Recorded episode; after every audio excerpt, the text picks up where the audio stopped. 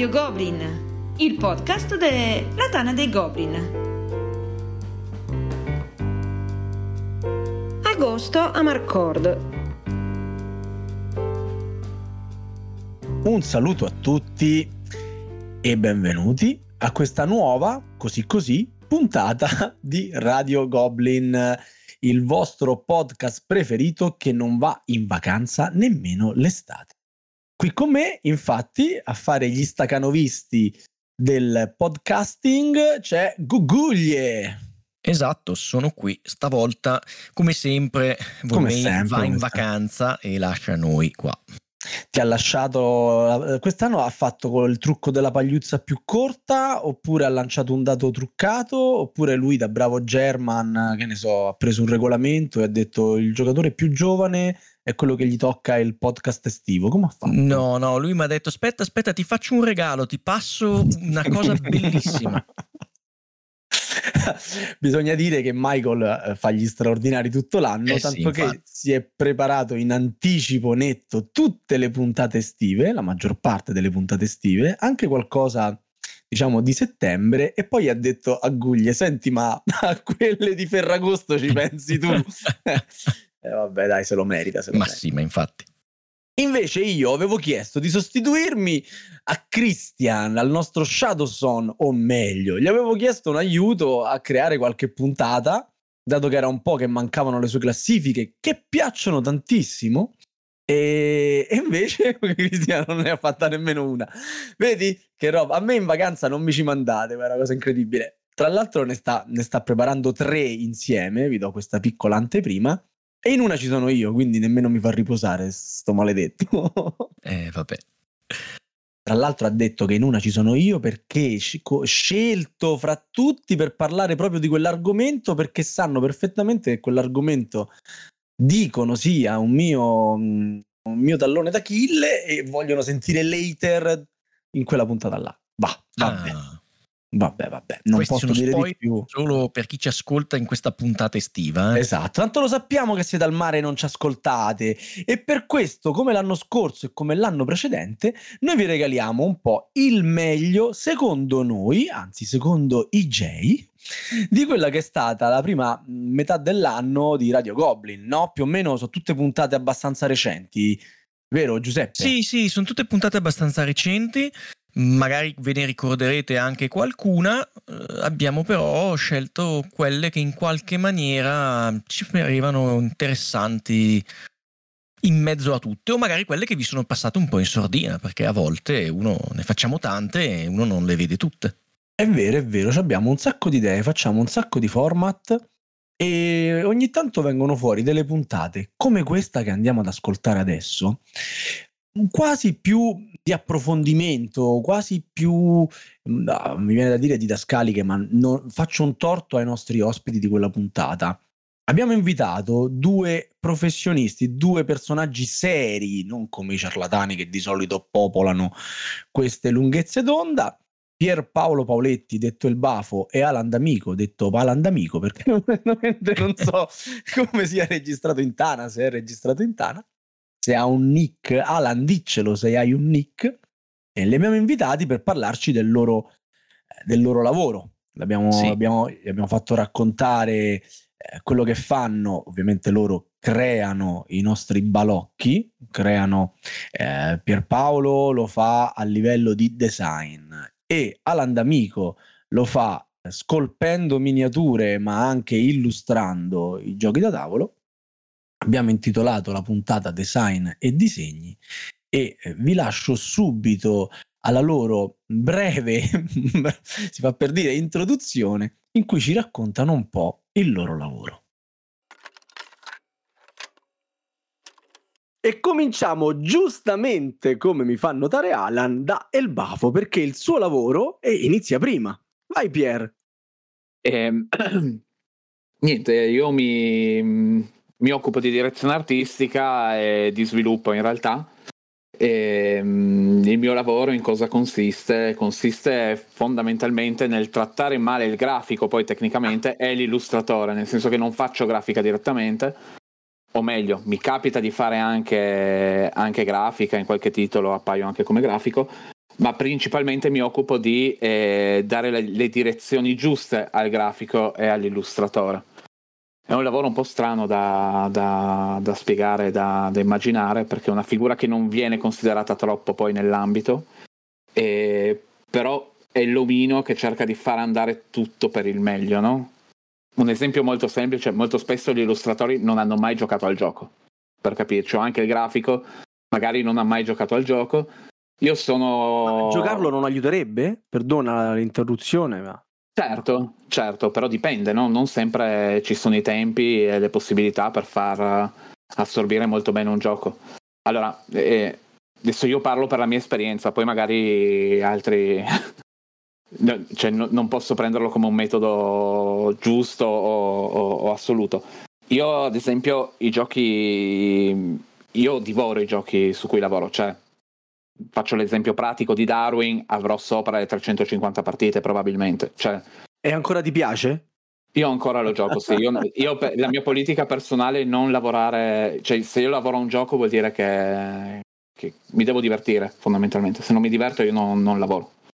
E, e, pensa con questo commento quante persone stai facendo rosicare fra i nostri ascoltatori. Vabbè, io ho, ho, fatto il pubblicità, il grafico pubblicitario per tipo 20 anni, dopo 20 ah, anni di, di, follia ho deciso che forse non è il caso di vivere stando male fondamentalmente, quindi mi sono scelto una strada e, e, e sto cercando di, di, di raggiungere un, un, determinato punto d'arrivo. Comunque tornando a noi, eh, determinati titoli tipo un Darwin o un peso medio eh, nascondono molte insidie e non si può scaricare addosso al grafico o addosso al, all'illustratore la responsabilità di comprendere eh, al 100% il titolo su cui devono lavorare perché il ruolo del, dell'art director detta così è un po' ridicola è, è, è quello è il, il, mio lavoro è, far brillare le persone che stanno lavorando con me.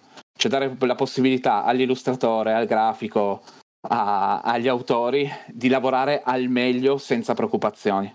Quindi diciamo che questo è il ruolo. Adesso forse mi sono ho parlato troppo, spero di, di aver reso l'idea, insomma. Alan, come, come, rispondiamo a questa invettiva dura e cattiva del PR? No, approfitto per quel tuo lapsus per anche chiarire un po' i termini che mi sembrava troppo, sì. cioè, nel senso certe volte eh, si confonde quando noi eh, non so dove è nato, però certe, certe volte anche in, in, recensioni, su riviste, si tende a dire la grafica di questo gioco, solo che la grafica come se fosse omnicom- come, che sia omnicomprensiva della eh, grafica, eh, l'impaginazione, l'illustrazione, la cultura, la componentistica, è un unico termine, molti lo usano per un unico termine, solo che eh, ci sono tanti lavori prima di arrivare all'illustrazione che è quello che fa il, il, grafico, che è quello che è colui che sceglie i fonti, che impagina i fonti, i regolamenti, che sceglie quante sono grandi eh, le zone per le risorse, quante le risorse stesse, eh, se sono sagomate, non sono state, eh, il, il, cartoncino, tante, tanti, il grafico, ma il produttore, anche il manager, e, ehm, e, poi dopo invece l'illustrazione, quello che riguarda tutto quello che essere disegnato come tabellone, eh, pedine, carte. E poi in fo- eh, c'è certe volte l- anche la figura dello scultore su certi giochi dove c'è Quando di scultore intendo anche una pedina come la pedina classica de- del risico, il caramatino del risico, che è stato fatto da uno scultore. Quindi in questo caso il termine solo grafica si rifà solo al lavoro del greco, anche se adesso molti lo usano per, eh, per tutta la sua interezza dell'aspetto vivo del prodotto. Eh, quindi io invece eh, anche alcune volte lavori di grafica, ma la mia specializzazione è nell'illustrazione e la, nella scultura. In questo caso in una linea, eh, in una linea che va dalla Z, dove la Z è la fine del gioco, io arrivo per sa poco verso la metà, dove il prodotto è, è già ben finito, eh, si è già eh, scelto i materiali, le giorni di questi materiali, la quantità delle illustrazioni, eh, ma ancora prima eh, dell'aspetto visivo. Eh, magari in, in, questo processo l'editor, eh, l'art director ha già un'idea di come vuol dare l'impronta dopo, quindi seleziona vari illustratori per essere in linea con il, l'idea che ha in testa, si seleziona un illustratore, da quel momento se sarei io, si incomincia a produrre eh, elementi prima di componentistica e poi eh, over e altre cose che magari servono in un secondo momento. Eh, e io posso spazare dal disegnare solo chiamiamolo l'illustrazione di una carta, il riquadro, al anche ad andare a influenzare anche di grafica, perché ultimamente eh, questo ce l'ha insegnato il mercato tese, eh, si tende sempre di più a fare eh, fondere l'aspetto edivo con l'aspetto grafico, quindi abbiamo questi elementi, questi giochi in cui non si capisce per niente dov'è un elemento di gioco, ma questo elemento di gioco, che fosse l'icona o che sia uno spazio per porre è sempre eh, molto fuso con l'illustrazione magari del tabellone sotto, sen, sen, restando comunque eh, molto chiaro se il lavoro è fatto bene. Ci hai già detto prima che a seconda dell'artista che hai davanti, che collabora, adotti una, una misura piuttosto che un'altra, ma genericamente il tuo lavoro fino a dove lo porti? Cioè tu personalmente fino a dove arrivi a indicare eh, come dovrebbe essere, come non dovrebbe essere la parte di disegno di un gioco da tavolo? Allora, se parliamo della parte de- dedicata all'ergonomia, me ne occupo al 100% nel senso che scelgo io dove vanno gli elementi e, e sono scelte dettate da dei motivi anche di sviluppo, nel senso che non è un, un questa parte del, del, del, design del gioco non è solamente estetica, non è solamente trovare uno spazio piuttosto che un altro, devi calcolare quanti gesti devi fare, quante, che tipo di gesti deve fare il giocatore, insomma ci sono tanti, veramente tanti elementi da tenere sott'occhio quindi mi occupo mediamente di tutto. Ripeto, non c'è solo farina del mio sacco perché comunque, come diceva anche Alan, fare un gioco è un lavoro che si fa in tanti. E, e riprendendo di nuovo Paolo come esempio, eh, con lui ci sono dei confronti molto forti anche su idee di, anche, anche ergonomiche a volte, per cui non è tutto nelle mie mani, però eh, sono elementi che io seguo dall'inizio alla fine non, uh, non, non, riesco a lasciare al caso questa cosa. Eh, giusto. Eh, o, ries- o, meglio, caso è la parola sbagliata. Non riesco, non riesco a lasciare in mano. Eh, mi sono impappinato. Non riesco a lasciare in mano ad altri questi elementi. Cioè, io, il mio lavoro è mettere il naso un po' in tutto, ecco, fondamentalmente. Anche l'idea di dare in mano il tabellone senza, a, a un illustratore senza seguirlo, per me è un, uh, è un concetto cioè, impensabile per quanto giochi più piccoli magari li abbiamo affidati a illustratori che hanno anche fatto la direzione artistica. Ah, quindi in quel caso tu hai lasciato al 100% il lavoro al, al disegnatore, all'illustratore. Hai solo al direttore artistico poi il risultato... che si è occupato del, del, gioco. Ok, diciamo hai solo verificato che poi la, la, il risultato finale fosse in linea con quello che per te è un'ergonomia eh, buona. Allora, io in quel caso non appaio neanche nel colophon come direttore artistico, cioè il, Beh, semplicemente il direttore artistico diventa l'illustratore e diventa illustratore barra illust- direttore artistico. Io comunque, dato il mio ruolo, ruolo all'interno dell'azienda, mi occupo comunque di, di vedere il, il, risultato finale, ma come chiaramente anche Gon, Gonzalo e, e anche altri, insomma anche perché la politica di cui parlavo prima è applicata a tutti all'interno dell'azienda, per cui si lavora a giochi di nostro gusto. Noi i giochi che facciamo ci giochiamo. Io tuttora gioco a giochi che abbiamo stampato tre anni fa, ecco insomma. Sono i giochi che gioco di più mediamente. Ora, rimanendo su questo argomento, Alan, eh, raccontaci tu la tua invece. Sì, anche per assurdo, quando mi arriva un prototipo e mettiamo, mettiamo il, il, il, il, prototipo proprio bianco e nero con, le, con anche le icone massimo colorate. Io ogni passo che ho per intervenire su quell'aspetto di, di impaginazione è sempre un, un cercare di renderlo migliore ma senza intaccare la leggibilità e alcune volte devo rinunciare a un concetto di leggibilità per aumentare in bellezza visiva e certe volte da giocatore eh, mi scoccia fare questo, far questo eh, compromesso però nece- se uno non vuole giocare solo con carte nere senza immagini è, un, è una cosa che eh, si è obbligato a fare per rendere gradevole. In questo caso se deve essere un gioco dedicato alle famiglie eh, un party game o, o via dicendo. Ehm, no sul discorso di più che prodotti magari cioè senso, eh, io lo vedo sempre eh, come, come uh, uno ti arriva il prodotto in mano lo guardi con gli occhi un pochino più freschi perché non sei tu che hai lavorato a quel prodotto quindi è di criticare il lavoro degli altri invece mm-hmm. certe volte questi prodotti questi anche errori vengono fuori magari una volta che il prodotto è stampato perché si era un attimo perso di vista quel focus su quel determinato elemento eh, però ah, diciamo che adesso quelli più come dire, più gli errori più che prodotti sono quegli errori in cui vanno a intaccare la leggibilità proprio del gioco. Eh, come esempio eh, dei tabelloni non proprio chiarissimi, come io lo, lo, posso dire perché ormai è fuori produzione, però io sono un gran amante dell'universo di Warhammer quindi ha amato fino alla follia Caos nel vecchio, però il tabellone del Caos nel vecchio mondo è tutto tranne che leggibile. Eh, che, Vabbè, che quel di pelle eh, messo eh, sugli uncini. Eh, sì.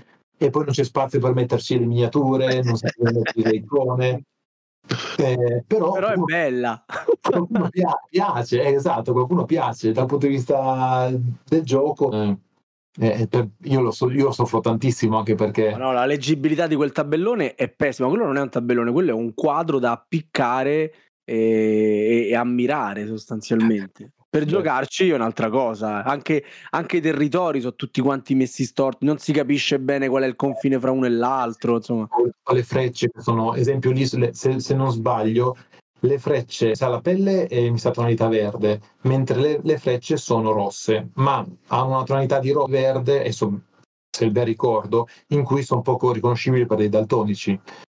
E c'è anche un altro gioco che io ho, ho, sofferto tantissimo perché ho giocato con due daltonici, che è ehm, Consiglio, eh, Consiglio dei Quattro, che era forse stato il gioco che, ahimè, eh, era, mo- era, quasi impossibile giocarlo con, con dei daltonici. Avevano tante risorse e tutte di colori diverso e molto simili tra loro.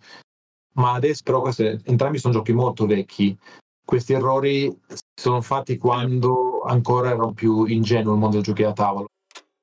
Bene, come avete sentito è stato un ottimo modo per capire cosa fanno, dato che non è sempre così chiaro capire le varie figure professionali che lavorano nel mondo dei giochi che tanto amiamo, soprattutto quando si parla delle differenze fra l'illustratore, l'art director, il designer, ma la puntata, ti dirò Sabe, è anche poi proseguita con un'altra discussione molto Fighissima. interessante, cara perlomeno a me, forse anche a te. Sì, beh, mi ricordo che li avevo belli stuzzicati su questa cosa e anche più volte. Poi alla fine hanno, eh, diciamo, mh, accettato la sfida dialettica, so, hanno abboccato sostanzialmente alla provocazione e eh, hanno avuto questa interessantissima digressione sulla componentistica, sulle miniature, su quello che c'è dentro la scatola. Esatto, e direi che possiamo andare ad ascoltare proprio questo pezzo. Ti volevo quindi ridare la parola a te, Alan. La componentistica, anche questa negli ultimi anni, un po' come diciamo l'aspetto estetico, è cresciuta tantissimo, no? I Kickstarter ormai vanno a, a pallet di eh, di miniature che, che, invadono le case. E partendo da te e poi passando a, a Pierre, questa componentistica, questa, questa miniatura che è un oggetto di lusso o è un oggetto funzionale? Eh, vi piacciono vi piace comunque farcire il gioco di una bella miniatura anche se non è funzionale oppure deve essere funzionale se no non la volete proprio? Io la voglio, la voglio sempre. Eh, ma perché tu, perché tu sei così sei effimero. Sì, Invece Alan... Ma io amo le miniature e sono di parte, se no non facevo questo lavoro. Però eh, bisogna capire se il contesto, eh, facciamo un esempio, se a un certo punto i, eh, un gioco dei meeple, a un certo punto questi meeple che sono sagomati, li puoi fare sagomati quanto vuoi, ma sono magari eh, in un set base dove ci sono ogni giocatore ha tre tipi di meeple, tre tipi di meeple, dei meeple speciali, ma questi meeple sono 15. Arriva un punto in cui anche che tu campi fai fatica a riconoscere questi meeple sagomati. Quindi in quel caso magari eh, trasformare i meeple in miniature ci aiuta molto in più per riconoscerli. Eh, faccio, faccio, faccio anche degli esempi tipo, non so, adesso mi viene in mente eh, il gioco che ho fatto in cui tutti dicevano ma la miniatura eh, è necessaria, essendo un, un tedesco non era, necess- non era, possibile mettere il meeple, alla fine si sono accorti che invece con la miniatura di gran lunga ma- maggior beneficio anche la leggibilità delle, dei, delle, delle, delle, perché a un certo punto c'è un set in cui hai 10 modelli diversi. Questi 10 modelli sono ben riconoscibili perché hanno una silhouette molto particolare e una riconoscibilità figurativa molto mm. particolare quello è un aiuto al gioco. Eh, in, in, altre forme sarebbe stato molto più difficile. Quello è un, è un, è un esempio virtuoso, la miniatura supera il meeple. Altre volte invece eh, ci può essere mh, concomitanza. Faccio un esempio in, eh, della Ludus Magnum che loro sono famosi per fare miniature bellissime, però nel progetto, cioè, ma nel progetto dei eh, Divide et Impera hanno fatto due versioni, una versione, solo, una versione solo con i meeple e una versione solo con le miniature. Quindi uno lo può anche scegliere perché hanno anche costi diversi e il gioco è lo stesso, ma hanno solo queste due componentistiche lì. Esempio, possono vivere la situazione in base alla, alla voglia di legno o di plastica. Ecco. Eh, però Devo dire che mi hai fatto venire in mente men- mentre parlavi due giochi che a me piacciono molto entrambi in cui le miniature, eh, in uno un po' di più, in uno un po' di meno, eh, in realtà rendono il gioco meno leggibile. E ti parlo di Western Legend in cui effettivamente il tuo personaggio poi non è così importante, quindi lo metti lì, però le miniature fra di loro non sono facilmente distinguibili se non avessero poi la basetta colorata. E l'ultimo che abbiamo giocato con ODK solo poche sere fa, eh, Station Fall, in cui i personaggi sono una marea, non possono avere una basetta indicativa perché non sono di un personaggio solo, ma tutti possono controllarli e vai a capire dalla silhouette che personaggio sia fra i 30 disponibili, 20 in gioco, DK aiutami. Sì, sì, sì. Eh, cioè diventa una cosa clamorosamente difficile, clamorosamente difficile. Esatto. Lì, lì, in quel modo bisogna cercare bene anche come design delle. Non, se sono 10 umani, non li puoi fare magari per forza eh, in piedi, diciamo, tutti dritti, eh, perché sennò si fa fatica a riconoscerli. Giocando sul fatto che uno ha accucciato, uno è un pochino in una posizione più dinamica, uno magari ha un mantello che gli fa diversa, quello può aiutare. Però come sempre certe volte progetti progetti bisogna vedere come ottimizzare. Adesso dell'ultimo che mi hai citato non ho presente, però mi posso solo immaginare, magari tendono ad essere un po' simili. Mamma mia, no, invece... Beh, diciamo... Vai, no, no, eh, siccome parlava dei progetti volevo chiedere a Pier e quindi Pier, per vendere questi progetti una miniatura figa ce la vogliamo mettere o deve essere funzionale?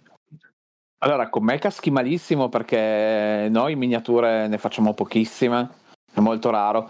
Ci capita più spesso di. Eh, amiamo di più legno, monete, questi tipi di materiali qua. E poi la risposta in realtà. Cioè, l'ho già data prima, no? Beh, cioè... però, però, però, fermo, monete. Eh, il moneta di cartone e la moneta di metallo, la differenza a livello di costo è tanta, anche a livello di tatto è tanta. Mettere la moneta di metallo anche nel German è, una, è un lusso, come dicevamo prima, no? Sì, dipende, dipende da, da, da, da, come vengono fatte le cose, no? Poi, cioè, banalmente eh, è il discorso di prima, no? Il, il, tuo dovere è quello di far brillare il, il gioco, no? Cioè di rendere il gioco, di fare il meglio per quel gioco. Se quel gioco ha bisogno delle monete di metallo per, per essere vissuto bene, per fornire una bella esperienza, le fai. Poi mediamente questi materiali non sono materiali obbligatori, no? Sono sempre eh, aggiunte che uno può scegliere di, di, di prendere oppure no, anche Sì, perché assolutamente. non sempre ci si emoziona con le monete di metallo. Io ho la casa piena di monete di metallo, vi dico la verità. Cioè, se io vedo delle conosco monete di uno- metallo, Io conosco uno che si è comprato le monete di metallo e le utilizza per tutti i giochi. Cioè, per me questa è, un- è proprio un insulto. Io devo avere le monete di metallo dentro la scatola di ogni gioco con delle monete adeguate al gioco che sto giocando. Quindi, che ne so, le monete romane per i giochi sull'antica Roma, delle monete più fantascientifiche per i giochi eh, sci-fi e così via discorrendo. Io vado fuori di testa per quel tipo di materiale, le monetine, i meeple strani, eh, mentre le miniature non mi emozionano troppo mediamente. Ma sono, tutte- no. sono tutti elementi che riguardano... No, no. Tranquillo Alan, io sto con te, eh. cioè, ci mancherebbe. No, ma, ma guarda che Moneta e miniatura. Eh. non sto sminuendo, eh, che sia chiaro, cioè è, è un- è una questione personale. E- Ci sono, ci sono volte dove la miniatura non arriva, vedi come abbi- abbiamo fatto gli esempi prima, ma potremmo dire pure Annibale e Amilcare, dove hanno fatto le miniature, in realtà gli stand up andavano meglio, erano più leggibili, no? Però la miniatura ha il suo fascino. Io quelli che dicevano che le miniature di Nemesis erano troppo grandi e non entravano bene nel tabellone, cioè, ragazzi, ma stiamo scherzando, le minia- cioè, la miniatura non è mai abbastanza grande, cioè nemmeno la- il bambinello di Cthulhu lì è abbastanza grande. Io sono uno di quelli, ad esempio. Cioè, nel senso che non è abbastanza grande. No, no, no, no, no, no, che per me Nemesis ha le miniature troppo grandi, ad esempio. A me Eh, fa impazzire non poter piazzare tutti i pezzi all'interno della testa, ma vado fuori di cervello proprio. Vabbè, comprati il playmat che è più grande del 30% e ci Certo, piazzi ma, le di fatti, miniature. ma di fatti il principio è quello, no? Cioè, è, è chiaro che que- quello lì è un gioco fatto per chi vuole le miniature e, e va, bene che, va bene così. Cioè, deve essere qui do ragione a- al Bafo che cioè, le miniature devono stare negli spazi del, de- del tabellone, non devono essere più importanti del, del gioco stesso. Quello sì, se no, se no a questo punto vado a fare un wargame. Se, se Ma sì, ma sì, io sa- esageravo per, No, per- no, effetti, estremizzavo per rendere bene il concetto. Sì, sì, sì. Adesso la dico così, mi sbottono. Io in- ho avuto proprio una crisi isterica con la nuova edizione di Kemet. Ok, io lì ho preso il primo all-in della mia vita, ok? Voi direte, ma perché? Perché io non ho molti giochi di quella tipologia. Ho detto, ok, Kemet è un buon ricordo, lo prendo, è un gioco valido, ha, ha degli elementi interessanti, non è troppo per me, mi può andare bene. Oh, le miniature non ci stanno, non riesco a giocarlo perché il- quando sposto le truppe non riesco a capire dove stanno. E a me fa Questo impazzire. È, un- è un errore, le miniature sono state concepite male. Quindi non è un colpa dello scultore, ma chi ha dato l'indicazione tra scultore e, e- e grafico del tabellone. Perché Certo, certo. sbagliati. Olè, e allora, eh, altra puntata che ci preme farvi riascoltare o se la siete persa, io vi consiglio addirittura di andarla a recuperare, no? Perché, oh, Guglie, potrebbe anche essere un bello spot questo, no? C'è un pezzetto che ti piace e ti vai a recuperare la puntata. Eh sì, Questa qua l'abbiamo intitolata Nomen Omen. Perché? Perché quando eh, l'ho pensata, o l'ho pensata così, ho detto ci sono dei giochi che eh, bene o male possono essere riassunti dal loro titolo. Da qui il latinismo tanto caro a me che il latino l'ho beccato due anni al liceo, quindi proprio chi sono io per citare il latino? No, l'ho studiato tutta l'estate. E dicevo, ho chiesto ai nostri ospiti, nello, speda- nello mh, specifico Dave e poi il buon Pabis, eh, di raccontarci di cinque giochi in cui dalla- dal titolo loro avevano già deciso se erano belli o brutti e comunque quel titolo poi gli ha generato una storia interessante. Sì, però non so se ti ricordi, si sono fatti un attimo trasportare da questa cosa perché sono partiti bene con titoli che in qualche maniera riassumevano il gioco, per poi andare verso titoli che hanno cambiato nome a causa di avvenimenti al tavolo e Dave. Dave, aveva un titolo per ogni gioco storpiato. Sembrava la barzelletta, quello che lo conosci, il, il- il- il colmo per eh, l'idraulico, ecco, una roba del genere se era diventato. Però ci ha raccontato delle cosette simpatiche. Pabis era reduce dall'ennesima rottura di braccia, gambe. Pabis è tipo l'uomo di, di cristallo. Appena lo tocchi, eh, si rompe. Ah, oh, andate alla sua cena, al suo picnic ludico, per favore. Magari se ci andate, smette di tempestarci di meme su Facebook. Non si regge più. Alessandro, basta, per favore, basta, Alessandro.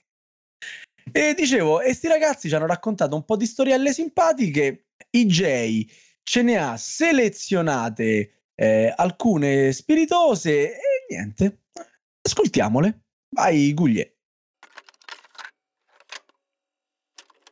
Allora, parliamo di Suicidium. Era una Modena di qualche anno fa, non mi ricordo se era il 2016-2017. Avevamo visto questo giochino girando insieme a Sava, registrando il podcast proprio per, per il play. Finito di registrare, io sai quando sono quegli ultimi momenti di, di fiera che tu prendi giri per la fiera, ma sei qua, so, sono i piedi che ti portano, no? Cioè, avete presente quando sei stanchissimo, che non ce la fai più, ti fa male la testa, non so se ci avete presente gli ultimi momenti di fiera. Quando vai a cercare sui tavolini degli editori le ultime copie a pochi euro. Eh, oppure, oppure, quando vuoi solamente sederti, no? Giocheresti pure, eh, non so, a morra cinese. Con uno con due dita in meno per, per, per metterti seduti seduto. comunque era Modena del 2016 pensa 2016. Beh, quanto perfetto. tempo fa eh, lascia, passando per, eh, diciamo, per i padiglioni eh, vediamo questo posto libero memore del de, de momento prima in cui questo autore tutto fomentato ci aveva presentato questo giochino che proprio lui presentava lì, lì a Modena ci mettiamo seduti un po' perché, ve l'ho detto, eravamo stanchissimi e un po' perché, vabbè, dai, alla fine un, una possibilità si dà a tutti, no? E iniziamo a giocare. Ci spiega il gioco, dopo un, un paio di turni ci guardiamo, eravamo in quattro e già eh, gli sguardi dicevano tutto. Portiamo la partita alla fine proprio, cioè trascinandoci, al che ci alziamo e l'autore ci fa, ma insomma, che, che cosa ne pensate di Suicidium? E io, eh, eh, Suicidium. E lui, sì, ma vi ha reso, eh, vi ha reso il nome, eh, l'avete sentito giocando? Io sì sì assolutamente, aspetta un attimo che esco qua fuori e porto a termine, porto a termine la, ovviamente l'ho pensato, non gliel'ho detto, però eh, Suicidium proprio omen nomen. Gli altri se ne sono andati, neanche l'hanno salutato. Io, che sono un po' più, un po' più, più educato. Eh, più, educa- più educato, ho detto: Sì, sì, l'ha reso benissimo. Guarda, proprio ha reso perfettamente quello che è il titolo del gioco. Ma Arrivederci. povero Valentino Sergi. Arrivederci. Ma povero Valentino, ma sto ragazzo che si è inventato un gioco e che ve l'ha reso esattamente quello che voleva essere, un gioco da suicidio. È stato eh. contente. Sì, ma doveva rimanere nel gioco il suicidio. No, a parte scherzi, il gioco magari è anche carino e sicuramente apprezzabile per quello che è, però per quel che mi riguarda è stato veramente un suicidium quindi un omen e omen a tutti, a tutti gli effetti. E, giusto per rimanere in tema di suicidium, io ah, ecco. dico di Carcassonne del Sud, ma eh, allora premetto, io non l'avevo mai giocato, l'ho giocato un paio di giovedì fa, vado spesso in un'associazione e rubo il tempo alla famiglia per andare a giocare il giovedì, spesso e volentieri, però magari ho il rientro eh, devo rientrare un po' prima perché sennò poi dopo il venerdì non posso uscire a fare i miei gioconi con i miei soliti amichetti. Ah, due sere di seguito esci? Esatto, quindi giovedì di solito... Santa donna. Allora, quel, quel giovedì particolare io mm, era già abbastanza tardi, faccio ragazzi, io cioè, o vado lì o facciamo un giochino veloce. Guarda, ho Carcassonne Mari del Sud. Io guardo, c'è scritto 7 più 30 minuti, ho detto vabbè dai. Il problema è stato che eh, dopo la spiegazione abbastanza veloce, eravamo in due, arriva un altro ragazzo e dice state già giocando? Eh, no, mh, mm, se ti vuol dire mh, mm, te lo rispieghiamo al volo, lo, lo giochi. Allora diventa che la spiegazione per la terza volta, per la seconda volta, al che si aggiunge un altro ragazzo subito dopo, ma lo state già giocando? Eh, no, possiamo giocarlo, va bene, dai, allora aggiungiti qua, te lo rispieghiamo. Al che si è aggiunto un quinto ragazzo. Eh, vabbè. Io ti dico solo che dalle otto e mezza, che alle nove volevo tornare a casa, alle undici ero ancora lì perché poi A questi spiegare ragazzi- al settimo ragazzo. No, no, no, perché poi il problema era che questi due ragazzi ultimi arrivati erano due neofiti, quindi non avevano mai giocato a un neanche a Carcassonne normale per dire, quindi puoi immaginarti lo spettacolo, anche io continuavo a guardare l'orologio, questi facevano una mossa nel quarto d'ora e da lì è nato il detto Carcassonne mai più. Wendick, come io chiamo giustamente Wendake, giusto per la gioia di Danilo Savia. Allora, in pratica, cosa succede? Siamo più o meno nel 2018-2017, adesso non mi ricordo di preciso l'anno, però il gioco è lì lì per uscire tramite un, un, un signor Foloppo, non so se lo Ah. conoscete, Come no? vengo, Come vengo no? invitato ad andare a giocare in, eh, dalle sue parti in tardi, Goblin Magenta, dove viene presentato il gioco per la prima volta in zona diciamo che c'è la post-scriptum, c'è il Mario, Mario Sacchi, sono, sono di quelle parti lì, diciamo, quindi viene comodo. Allora vado lì, ci sono due, tra- due tavoli attrezzati, ci sediamo e inizia la spiega. Solo che quella volta lì ci siamo portati dietro un nostro amico di cui non farò il nome, me ne inventerò uno. No, no, volemi i nomi, e se no non vale. Ma fai un nick, che ti importa? No, no, Michele, Michele, me lo sto inventando, guarda, Michele. Michele. Che noi chiamiamo amabilmente Rayman, perché è uno di quei giocatori che gioca per vincere, ma, ma ti fa di quei calcoli assurdi. Morale della favola, arriviamo lì alla spiega, inizia a spiegare questo gioco qua, che alla fine non è neanche complesso, però sai, la prima volta in mezzo al casino te lo spiegano, anche io mi giro verso il- dei dimostratori, che poi Marco Garavaglia, mi faccio un senti, non ho capito questa cosa qua. Al che questo ragazzo al tavolo come Michele si gira e fa: Ma come non hai capito? Eh, fai così, fai così, prendi questa qua, adesso fai l'azione, sposti il nomino di, prendi le- la marmotta, prendi il castoro, prendi questo, fai quelli. Al che il dimostratore si gira, lo guarda e fa: Ma te come fai a sapere questa cosa qua? Eh sì, per forza, perché devi fare questa cosa qua, per forza, perché sennò poi dopo non, non si incassa il gioco, di qua di là. Fa, ma te sei mandrache. Da lì io ho appoggiato e ho detto, ok, ho già capito, questa sarà una bella partita di... e gioco da quella volta lì è rimasto mandrache. Mandrake. Che se, se fosse successo a Roma gli avremmo detto Arambo, levate la fascetta. Fammelo lo spiritoso e Ecco. raccontaci di questo Kraksburg. Che a sto punto voglio capire che roba è. Eh, è Kingsburg. Eh, intuivo. Prima del Covid, ehm, noi eh, diciamo con eh, i ragazzi più stretti dell'associazione eh, eravamo soliti spesso organizzare dei pranzi la domenica, diciamo in campagna dal casale di, di uno di noi, ecco, di un amico.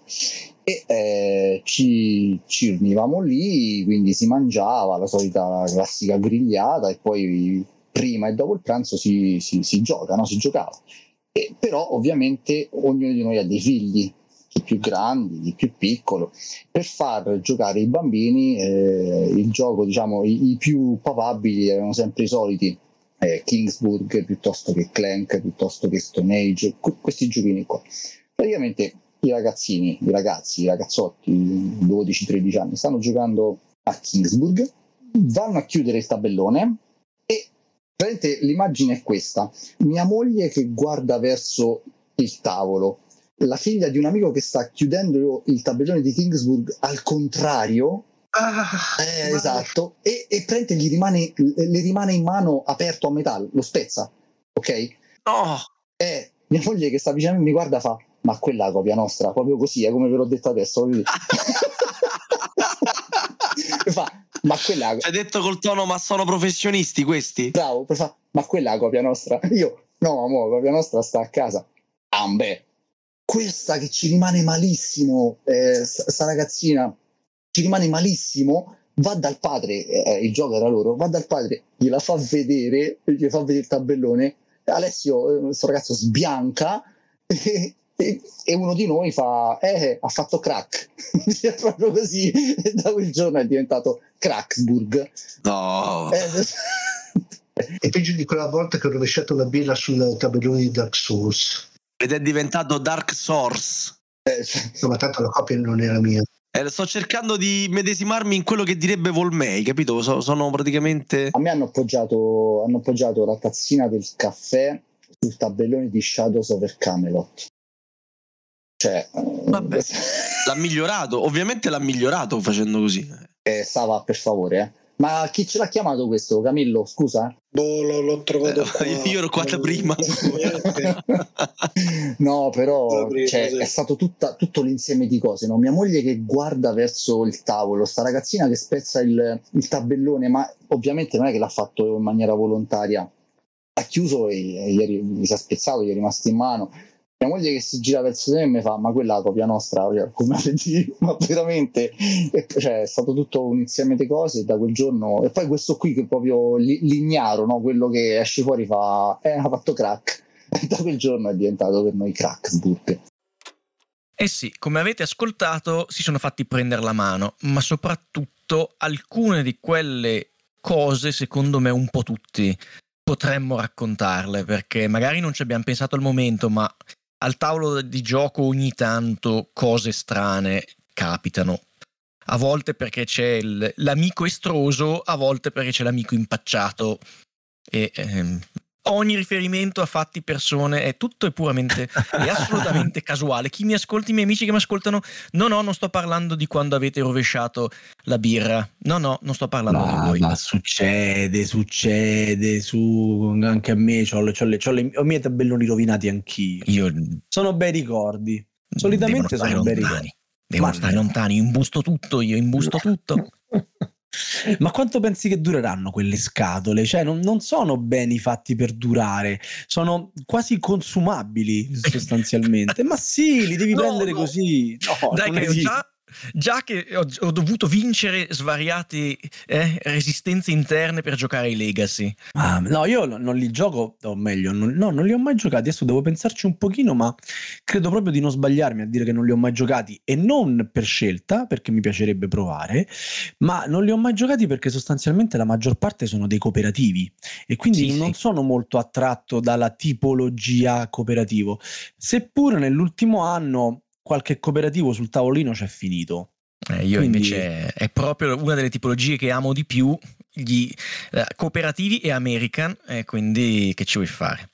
È vero pure che gli American ultimamente sfornano quasi esclusivamente cooperativi. Sì. E, e io che apprezzo tantissimo il buon gioco American, cioè quando se- secondo me questo è un pensiero personalissimo espresso anche più volte in varie puntate, quando si sforna un bel American è, è proprio più bello della maggior parte dei German, ma sulla quantità i German belli stravincono, o meglio, ci sono più German belli che American favolosi sostanzialmente. Detta proprio in parole Purtroppo ti povere. do ragione, da altro amante American ti do ragione, però capisco anche perché l'American con il suo modo di essere probabilmente non ha le vie di mezzo, mentre un German puoi avere tutte le categorie, le vie di mezzo, dal quello fantastico a quello bello, quello medio, quello scarso, probabilmente l'American o è bellissimo o, o niente. Non fa schifo proprio. E vabbè, è la, è la, è la nostra, mm, come si può dire, la nostra maledizione. Eh eh, sì. cer- cercare l'American bello in mezzo a una, una marea di ciofeca. che poi dà ovviamente adito ai nostri detrattori German per, Eh beh, per prenderci per i fondelli, perché poi magari noi nella scelta, nella- nel provare, nel testare, nel mettere al tavolino i giochi American incappiamo ovviamente in un sacco di robacce e questi fanno "Ah, ma che sta robaccia? Eh, era meglio giocare a quelli a que- approfondire quelli vecchi. Ecco questa è Cola. Cola fa così ogni volta che gli presento un American lui me lo distrugge sostanzialmente il mio caro orticello e vorrebbe approfondire sempre gli stessi 3-4 titoli Prima o poi anche loro capiranno il calore che arriva dalle, e l'ebbrezza di provare Su l'American. Cola ho perso ogni storia. speranza. Ah, va bene, No, allora me lo tengo così, mi, mi Eh, sta va bene, bene. me lo tengo così, me lo tengo. Però basta chiacchierare di noi, anche perché fa caldo, si suda, ma che caldo che fa quest'estate. E è ora di arrivare all'ultima puntata con diversi estratti eh, per questo nostro primo Amarcord estivo. E IJ vi propone, vi ripropone una puntata che ho fatto con grande piacere. Breve premessa. Quest'anno stavamo per saltare lo scelto dai Goblin. Forse questa notizia non è arrivata più, forse non ve ne frega niente, però un nocciolo duro di amanti di questo titolo, di questo premio, alla notizia che sarebbe saltato eh, lo scelto dai Goblin, si sono mh, mm, non arrabbiati, ma molto eh, infervorati, molto attivati, che poi è quello che a noi che bene o male gestiamo e doniamo un sacco di tempo alla Tana dei Goblin per pura passione, è quello che ci piace di più. Vedere che dall'altra parte c'è la nostra stessa passione e la voglia di fare qualcosa. Quindi ci si è presentato un gruppetto di 10 persone con un sacco di idee per eh, risistemare quel premio che stava un pochettino perdendo di smalto, perdendo di attrattività. Quello che ci hanno detto, parlo del consiglio direttivo della Tana dei Goblin, di cui faccio parte, ci ha, eh, ci ha molto convinto, eh, seppur con qualche ingenuità, e ci ha eh, spinto a dare fiducia a questo manipolo di goblins che però hanno messo come mh, controparte il poter dare continuità al premio e quindi continuare a farlo anche in quest'anno in cui comunque avevamo deciso di sospenderlo. Hanno trovato una formula che comunque ci è piaciuta, hanno spammato come matti in giro meme, indovinelli, hanno creato hype, si sono davvero molto impegnati e poi hanno voluto registrare questa puntata e quindi mi hanno chiamato e mi hanno detto Sava perché non facciamo una puntata in cui parliamo dei vecchi titoli eh, che hanno vinto lo scelto dai Goblin e così gli facciamo un po' da anticamera a quello che sta per arrivare che poi quest'anno chi ha vinto lo scelto dai Goblin? Guglie non me lo ricordo tre come sacchi ragazzi della terza C ha vinto lo stesso titolo che ha vinto il Magnifico. Ah, anche quest'anno, è vero. Anche quest'anno niente American sul gradino più alto. Del... Ecco perché non me lo ricordavo. Eh sì, sì, sì, sì, sì. Ha vinto Carnegie o Carnegie. O, Carnegie, dai, diciamolo giusto, è Carnegie anche Ma se... io per contratto non posso... Ah, non puoi, scusa. Non posso da dare accenti corretti durante la registrazione di Radio Goblin. E, ehm, e, niente, niente, io adesso credo di aver parlato anche troppo, vi lascio all'ascolto per intero degli estratti di questa puntata in cui c'è stata bagarre, in cui ci siamo molto divertiti a parlare e anche un po' a sparlare dei, dei vincitori delle, dei concorsi precedenti e in cui insomma questi ragazzi facevano un accorato appello a seguire il premio e a dare fiducia a loro e al premio stesso per le prossime edizioni. Siamo qui a parlare dello scelto dei Goblin, che è un premio eh, a carattere popolare. In che senso? In questo momento in cui nel mondo ludico, diciamo, la fanno da padrone la Store, lo Spiel, eh, il gioco dell'anno qui da noi. Magnifico. Il, Dai, ovviamente sì. lo lasciamo eh. ultimo, ma non ultimo. Il Goblin Magnifico, che sono tutti premi, se vogliamo, assegnati grazie a una giuria competente Vabbè, e, quando c'è spam eh, questa vabbè. cosa no, devi, no, devi no. un attimo un po' rimaneggiarla. Eh, da una giuria. Una giuria. Rimaniamo con la giuria. Una giuria. Eh, lo scelto dai Goblin è quello che vuole dare voce al resto dei giocatori, dal giocatore casual al giocatore un po' più hardcore, diciamo, eh, che però non, non, fanno magari parte di, di, una giuria, ma vogliono esprimere il loro pensiero, le, Ehm, le loro preferenze. E il, lo scelto dai Goblin è proprio questo, dà la possibilità a tutti di eh, votare, di dare un voto al loro gioco preferito per cercare di fargli vincere un premio. Bene, bene direi. Quindi mi stai dicendo che essendo scelto da una giuria non di qualità, come hai sottilmente lasciato passare fra le righe, questo è un premio di serie B, eh Carlo?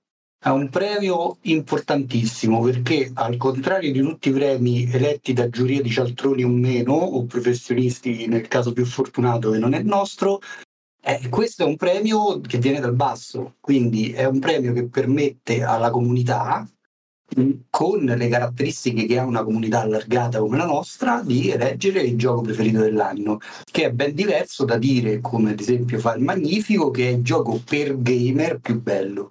Non ci sono vincoli se non quelli della pubblicazione durante l'anno solare, non ci stanno necessità di peso, quindi non devono essere per forza cinghiali pesantissimi con una tonnellata di regole e tre ore di gioco, ma è- deve essere semplicemente il gioco più apprezzato da tutti.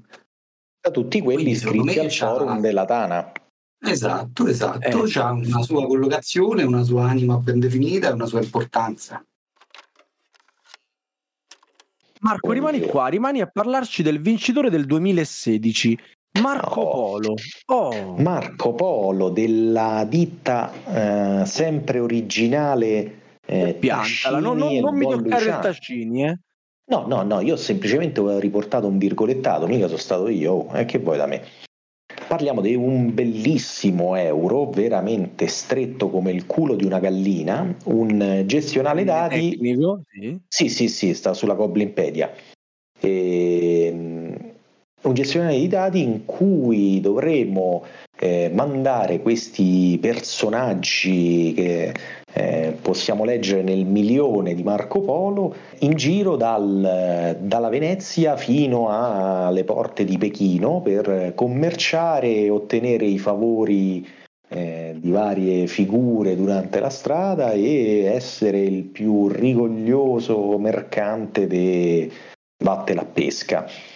Ambientato Però lo dici con un tono Mm. in cui sembra che l'ambientazione non trasudi dalle meccaniche. Io Ma no, cosa- ma assolutamente. Questa forma di ironia. No, no, no, eh, essendo ambientato, diciamo, passando anche nei territori de- del- delle mille e una notte, sarà successo nella vita reale che qualche cammello si tramuti in stoffa e compagnia cantante. Succede. Però può succedere. Diventano dei bellissimi giacchetti di cammello.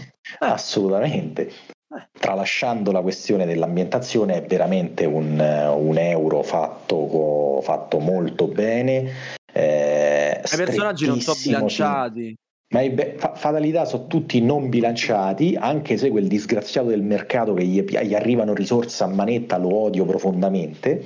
Eh, E- però è, è fatto molto bene, basti pensare che c'è un personaggio che eh, sceglie lui quali, quali sono i valori dei dati e, e non è minimamente il più forte, insomma, in un gestionale dati, insomma, perché ci sono tanti meccanismi per usare anche dati bassissimi. C'è da dire che c'è un po' slegata la parte del viaggio rispetto a- al resto un po' del gioco, cosa che hanno reso un pochino più organica nel, nel secondo, però è veramente un euro che ti lascia una gran soddisfazione anche se perdi la partita, perché è così stretto ma soddisfacente nel riuscire a chiudere contratti, a fare cose che anche se sei arrivato ultimo, proprio che non te la sei giocata, dici cacchio, sono stato però, vedi, bravo a finire i due contratti a visitare una città tra le tante. Ora, so che a Carlo sto gioco piace tanto quanto a me e che Carlo apprezza Tascini quasi quanto me. Quindi voglio capire che ne devi parlare male di sto gioco, ca? Che c'è da dire? Allora, è un compito ingrato, è vero, però è un gioco che ha tutt'altro tipo di difetti. Perché è un gioco in cui, come avete detto anche voi, Daniele, io non ne ho visti, bilanciati. io prendo le distanze da Carlo, eh. no, i personaggi non sono bilanciati, ma se vogliamo anche volutamente, nel senso che vive Dio il fatto che i personaggi sono talmente diversi tra loro che un bilanciamento in una mappa peraltro casualmente formata ogni partita non poteva essere perfetto. Però sono tutti divertenti, sono tutti vari, quindi si strizza l'occhio al giocatore più che al perfetto bilanciamento del titolo. Eh, poi, ecco, stessa cosa che avete notato anche voi, il viaggio è un pochino una cosa a sé, certe volte proprio neanche conviene viaggiare perché la mappa non ti aiuta, i personaggi scelti non ti aiutano e quindi eh, viene lasciato un po' da parte. È un gioco che sembra fatto per tutti, ma in realtà è un gioco molto tosto, molto stretto, in cui devi incastrare tutto dal primo turno, programmando più o meno quello che vorrai fare con largo anticipo. Quindi eh, non è un gioco semplice, insomma, però è un gioco veramente sornione perché si fa amare da tutti e, e infatti è un perfetto vincitore dello scelto dai Goblin. Eh, sì, quell'anno devo dire che era veramente azzeccato, nonostante ci fosse qualcosa di più pacione, piacione, tipo Imperial Assault con le miniature o qualcosa di pi, piuttosto come FCM, no? sì, o Blood Rage.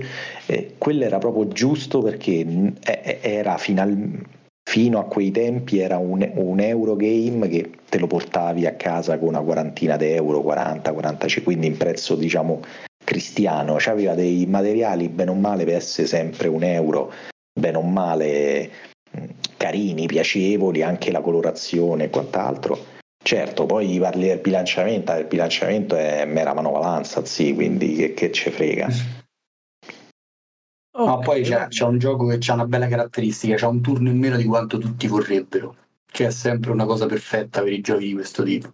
A me queste scamotage invece non piacciono, cioè, boh, perché mi devi levare un turno così? Beh, se un gioco tutte le volte arrivi alla fine che hai fatto quasi tutto, che lo rigiochi a fare. Invece Marco Polo ti piglia a cazzotti sui denti a fine partita. E io devo finire la storia, Carlo, io devo vedere come va a finire. Ah, Salvatore, ma il mio spirito eh, American... Eh. Ma, ma, poi quel quinto turno Seto possono vendere in espansione, no? Eh, Pure che... Certo, ovvio. Vero. Espansione quinto turno. Sì, sì, sì. Invece del quinto giocatore danno il quinto turno. Va a vincere no. Gloomhaven. Ma chi ci vuole credere che, che è stato votato Gloomhaven da, dal pubblico della Dana dei Goblin? Eh, se, senti, senti che ti dice questo. Senti. Dai, sentiamo Carlo, vai ha vinto semplicemente il gioco più bello della storia, quindi non, non vedo niente di strano sul fatto che sia stato votato, anzi, anzi, secondo me poteva vincere anche i cinque anni successivi, insomma. certo. no, eh, Gloomhaven è semplicemente uno dei giochi più belli della storia per quanto mi riguarda, ci ho fatto un numero di partite incalcolabile e riesce ad avere una varietà eccezionale in eroi completamente diversi uno dall'altro, con la gestione delle carte che è geniale nella sua relativa semplicità e incredibilmente strategica e profonda in ogni scenario. Eh, è un gioco che secondo me è stato meritatamente primo per tanto tanto tempo. Mi dirai Vabbè, magari se, se, non pesava 25 kg non c'aveva dentro una campagna lunga che l'abbiamo finita in 10 era meglio. No, però. no, assolutamente era, era, il gioco perfetto per l'avventuriero con l'Alzheimer. Nel senso, qual, se, se, se, tu, ad esempio, nei vari giochi, no, se devi avere approcci diversi, cioè ogni volta vatti a ricordare, oddio, che keep ho, che, che, carta voglio usare adesso, no, altra situazione. Lì invece era, era perfetto per tu che hai dei problemi mnemonici, tu sapevi che il tuo personaggio andava giocato in quella maniera gli scenari tanto erano tutti uguali, quindi anche se tu cioè, soffrivi della sindrome del giorno della marmotta, dovevi rigiocare quello che avevi fatto il giorno prima e andavi avanti sereno. Quindi no, no, no C'è 90 scenari, sono vari. Sì, sì, sì. Pigliane, pigliane 20 di quei 90 e sono tutti completamente diversi. C- certo, certo. Certo, e quando ne scrivi 90, eh, il grosso è mena tutti e escine vivo. No, spostati eh. e mena, spostati e mena, spostati e mena. Io vorrei citare il nostro regista in merito. Il Volmei? Sì. Il Volmei, avanti, il, il, il, Volmei dice che Gloomhaven è un bellissimo videogioco. Eh, ah. Sono abbastanza d'accordo con lui. È Basta, talmente bello che funziona perfettamente anche come che... videogioco. Procediamo con la nostra carrellata di vincitori del, dello scelto dei Goblin e arriviamo a questo fu, se, correggetemi se sbaglio, potrei sbagliare la prima volta, sì. La prima volta che lo scelto coincise con il Magnifico. Esattamente. Ma, ma non l'ultima volta. Ma non è, è, è, stato l'inizio di un trend, un trend breve, però è stato l'inizio di un trend, sì. Quell'anno fu l'anno di Ruth che prente stravinse tutto, penso pure Masterchef vinse quell'anno, una cosa del genere. Il buon Colverle che ricordiamo per tanti bellissimi giochi, dal, dal vero Pax, Pax Pamir prima edizione, Infamous Traffic, John Company, a questo eh, falsamente puccettoso gioco di scontri che sostanzialmente eh, ha sgrezzato l'idea eh, dell'anno precedente di Vast di creare un titolo incredibilmente asimmetrico, spingendo la simmetria verso co- confini qualora sconosciuti, rendendolo un pochino più giocabile rispetto al, a quell'esperimento di game design che fu Bust e ci ha catapultato in questo scontro tra questi animaletti puccettosi in questo bosco. Ma in realtà dietro quell'anima così carina si nasconde tra un conflitto intestino dei peggiori, cioè tra una fazione regnante contro una fazione de, di regnanti decadenti che covavano vendetta, mentre in tutto questo il povero popolo affamato veniva praticamente lacerato da sta guerra e allora ha deciso di de prendere eh, le armi in mano e cominciare una sorta di guerriglia urbana e in tutto sto spargimento di sangue c'è sta sto signore della guerra che va girando a, a, a fare tipo il soldato di Ventura, promette eh, aiuto a destra e manca, ma in realtà per vedere solamente i suoi porci comodi.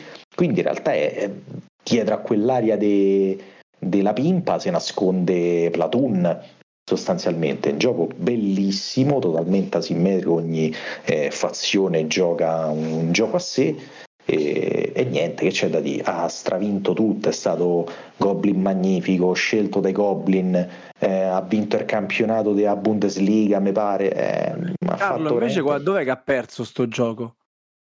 Ah, a casa di Carlo bellissimo, è un gioco bellissimo che però per la sua natura di gioco totalmente asimmetrico presta un pochino il fianco a quello che spesso è il problema degli asimmetrici totali, e cioè che è un pochino indirizzato. Eh sì. Ogni fazione ha un modo di giocare e sostanzialmente devi ottimizzare quel modo, ma quello che devi fare è scritto dall'inizio alla fine. Tanto è vero che una delle fazioni che vince più spesso quando si gioca in più di tre giocatori è il mendicante, l'alpiandante, che è l'unico che per non farlo vincere devi fare qualcosa che non è scritto nella tua fazione, cioè devi rompere i coglioni anche quando non ti dà fastidio.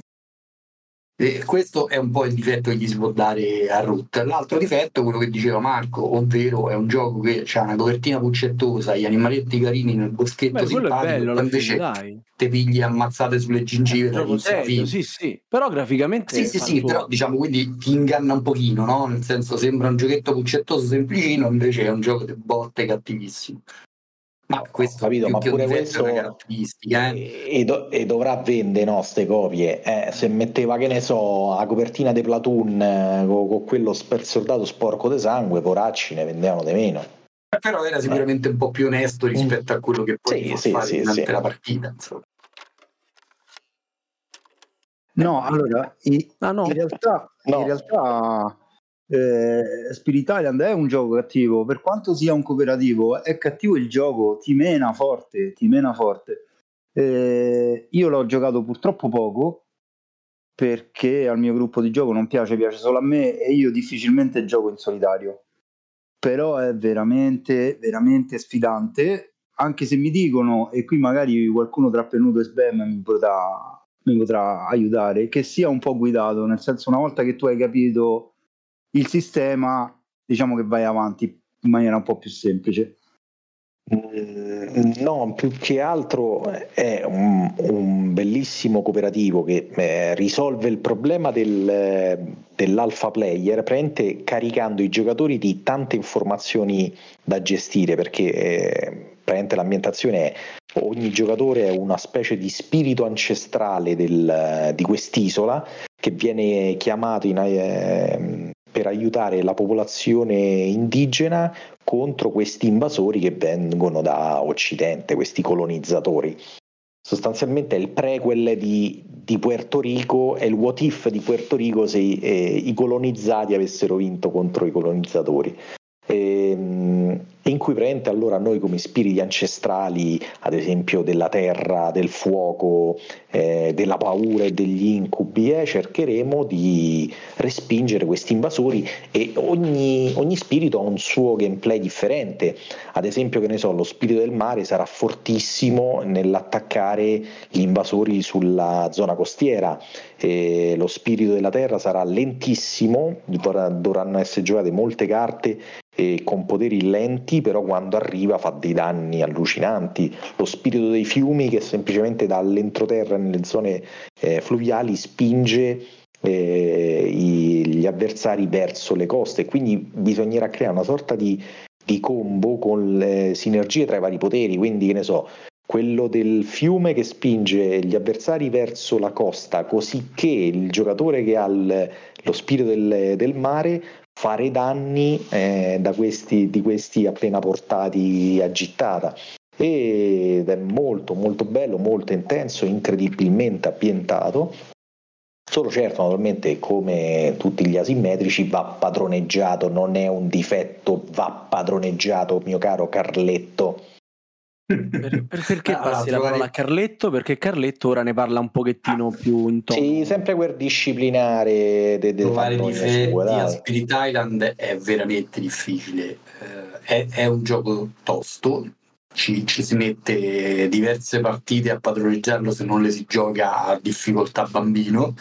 E è un gioco di difficile lettura, nel senso che poi anche le sinergie che diceva Marco sono sinergie che è ben difficile applicare proprio perché ogni giocatore deve non solo usare bene il suo spirito che è diametralmente opposto agli altri, ma deve usarlo pensando anche all'utilità che ha in combinazione con quello degli altri. è un gioco che funziona bene anche in solitario, ma che secondo me dà il suo meglio in tre giocatori, già quattro forse diventa un po' lunghetto e questo potrebbe essere un altro piccolo difettuccio. Eh, per il resto, che difetti si vuole trovare? Eh, boh, I colori scelti per i terreni delle isole? Ma nemmeno, ma quanto che non bello, sono tanto belle. Difficile trovare difetti a sto gioco. Mm. È un gioco, tra l'altro, molto molto tosto, quindi anche qui lo scelto dai Goblins dimostra un, un premio tutt'altro che per uh, principianti. No, no, anzi, veramente fu una, una sorpresa, almeno per me fu una sorpresa. Sì, sì, sì. Anche Però perché fu un anno che... in cui giochi ne uscirono di giochi belli, eh. eh sì. Ne uscirono tanti belli, va detto che questo è uscito in italiano quell'anno, quindi è stato sì. premiato dallo scelto, ma non poteva essere tra invece i giochi premiati dal Magnifico che eh, non premia l'edizione italiana, ma premia la prima pubblicazione del gioco. E forse proprio questa uscita molto attesa l'ha portato agli occhi del pubblico molto in alto. E Ale, carrellata di titoli vincitori di premi eh, decisamente interessante. Eh, che volevo dire, pure qui un sacco di roba cooperativa, però qualche cosa un pochetto più bellicosa come piace a me c'era. Eh, siete d'accordo o non siete d'accordo con i vincitori? Tanto li avete votati voi, quindi se non siete d'accordo, peggio per voi. E niente, vi lascio sotto l'ombrellone con le cuffiette un po' appiccicaticce e pronti per immergervi. E non posso che darvi appunto. No, no, perché c'ho il regista qua con me e ci pensa lui. Va bene, a questo punto quindi anch'io vi saluto e vi lascio Spero a proseguire le vostre meritate vacanze ovunque siate, al mare, in montagna, al lago e qualunque tipo di gioco abbiate portato con voi e semplicemente ci rivediamo alla prossima puntata. Buonanotte e buone vacanze. Buonanotte. Ciao ciao. Avete ascoltato Radio Goblin, il podcast della Tana dei Goblin.